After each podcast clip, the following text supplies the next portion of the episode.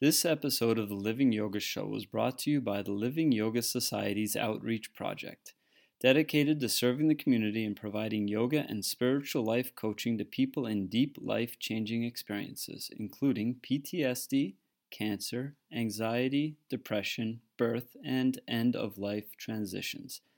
To add your heartbeat to this outreach project, go to livingyogasociety.org slash donate and follow the link to patreon.com or PayPal. Hello, and welcome to the Living Yoga Show.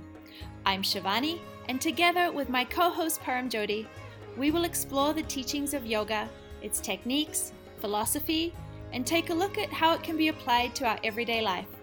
So, here we go. Hello and welcome to the Living Yoga Show. My name is Shivani Hao, and today we have a very special podcast for you. It's all about Navaratri. Navaratri, what is that, you might say? Nava means nine, and Ratri means nights. So Navaratri is the nine nights of Durga. Now, in our lineage, we practice this sadhana twice a year in the spring and in the fall, and it's it's about moving through change with grace.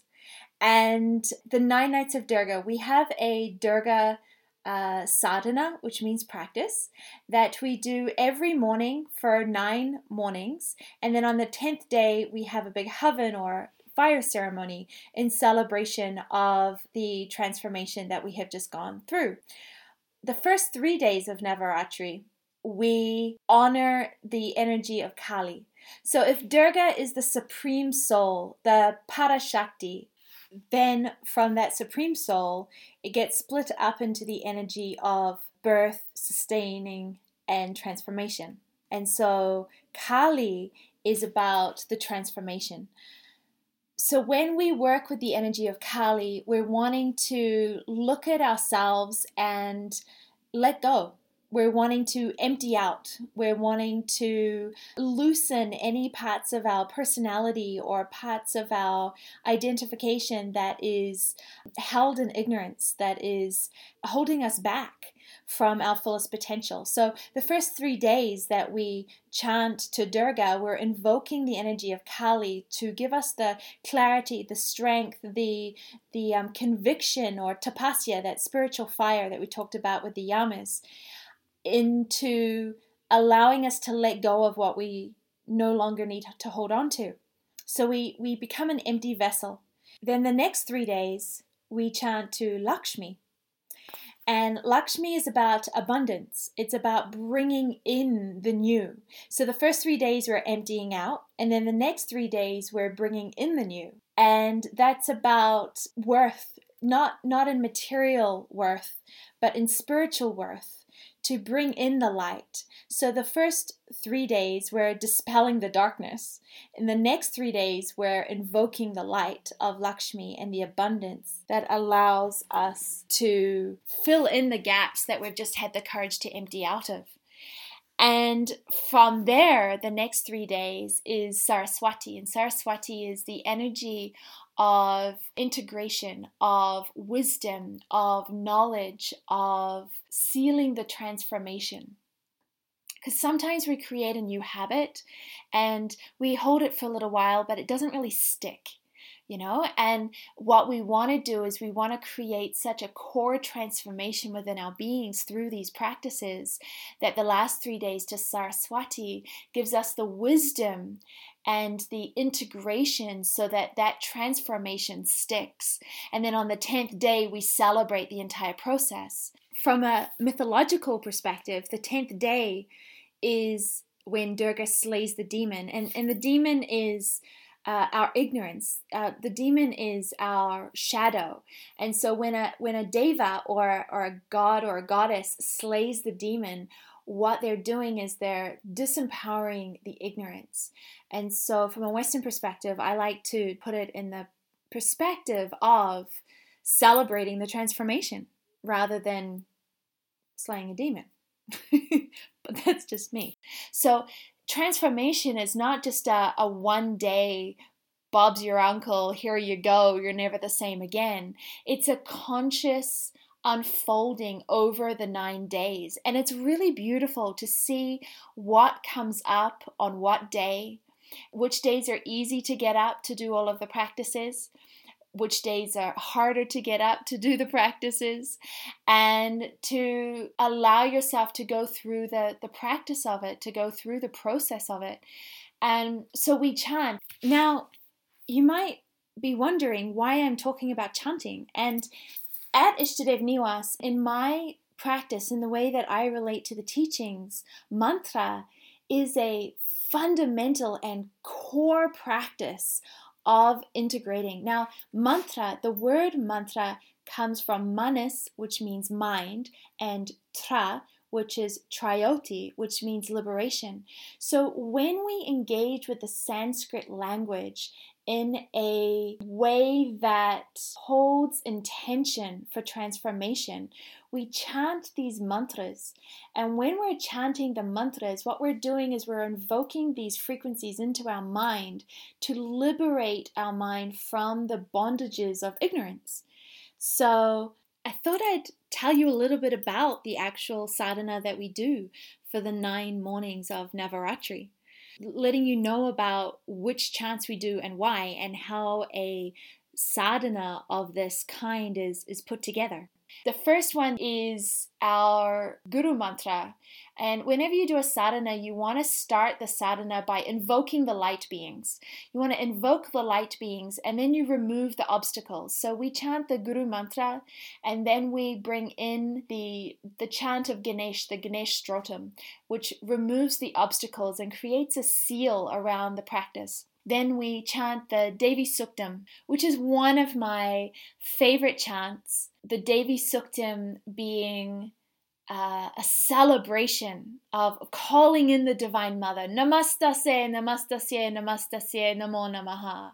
Ya Devi sarvabhuteshu, shakti rupena samstita. You are the form of the Mother. You are the form of pure energy. Namastase, namastase, namastase, namo namaha. And this is calling in all the forms of the Divine Mother and celebrating each form as you call it forth, so that as we've calling her forth, we're then able to offer to her the main sadhana that we chant is this one. Take a listen.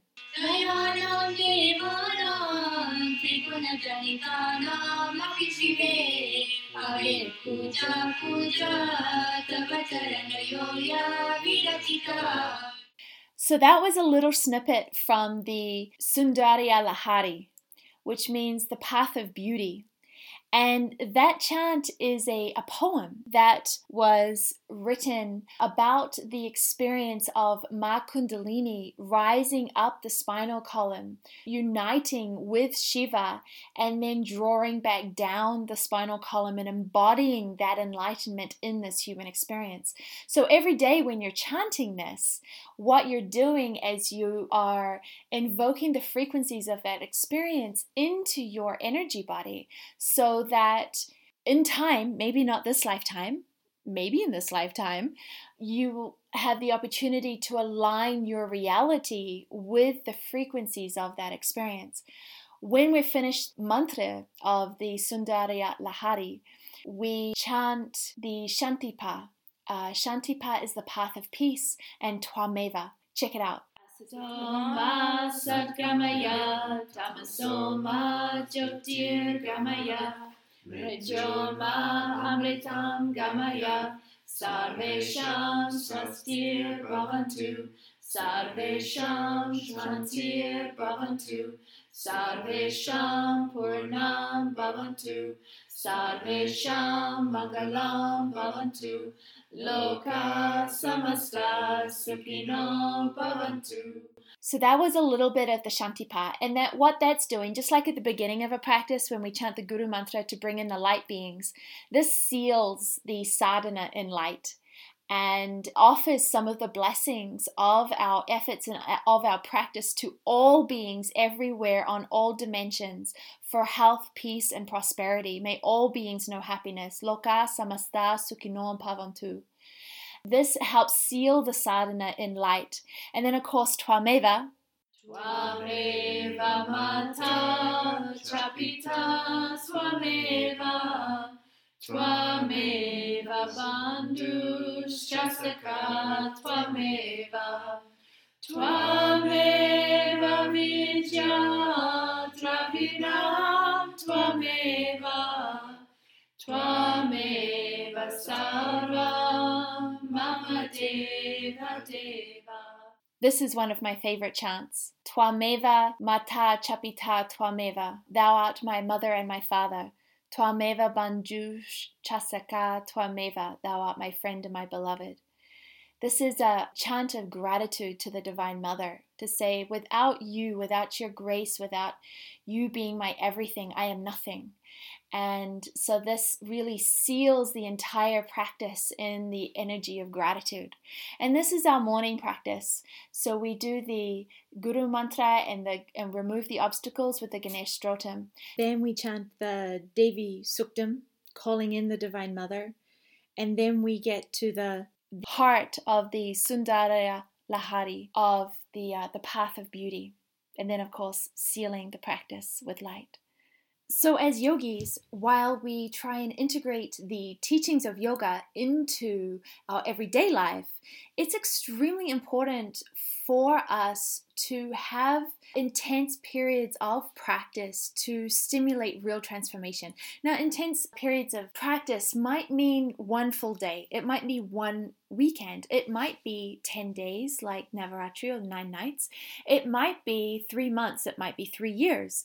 But it's important to retreat. And this is why I think uh, having the Navaratri sadhanas at Ishtadev Niwas is extremely special uh, to have them in British Columbia, where you can come and by donation stay for the 10 days and immerse yourselves in the practice, in the chanting, integrating it with karma yoga in between, and really learn about the process of transformation. But Durga, why why is this Durga so important? Well, Durga, as the Supreme Being, as the Divine Mother, if you look at an image of her, a mandala of her, she is riding a lion. And the significance of the lion is pretty important because the lion in the symbology of the unconscious mind is related to fear. And when Durga's riding the lion, she is riding fear. Fear is not riding her. The lion is not standing on top of her. And what that means is changing our relationship to fear so that we can use the energy. I mean, fear is a is a natural human emotional experience. It's something we all experience. It's something that's very healthy. It it stimulates the survival mechanism. It stimulates the sympathetic nervous system, our fight and flight. But a lot of the times we experience irrational fear. We experience fear that is not realistic in our immediate I'm about to die kind of way. And what we can do when we experience that is shift our perspective of it to go, hey, I'm experiencing fear right now, but I don't have to I don't have to relate to it. I don't have to interact with it in a way where it stops me as though I'm about to die. I can relate to it in a way that is pure energy it's pure energy for me to stimulate transformation because a lot of the times when we experience fear, it's our ego resisting change. And the ego doesn't like to change. The ego likes the status quo, even if the status quo is painful. The ego would prefer to stay as it is in suffering, in pain, in ignorance, than to change. And this is a, a big part about how we use the yogic teachings in our day-to-day life is to start to use the energy of of fear, guilt, of shame, of attachment, the shadows of the different chakras to stimulate transformation rather than hold us in bondage to our perceived reality.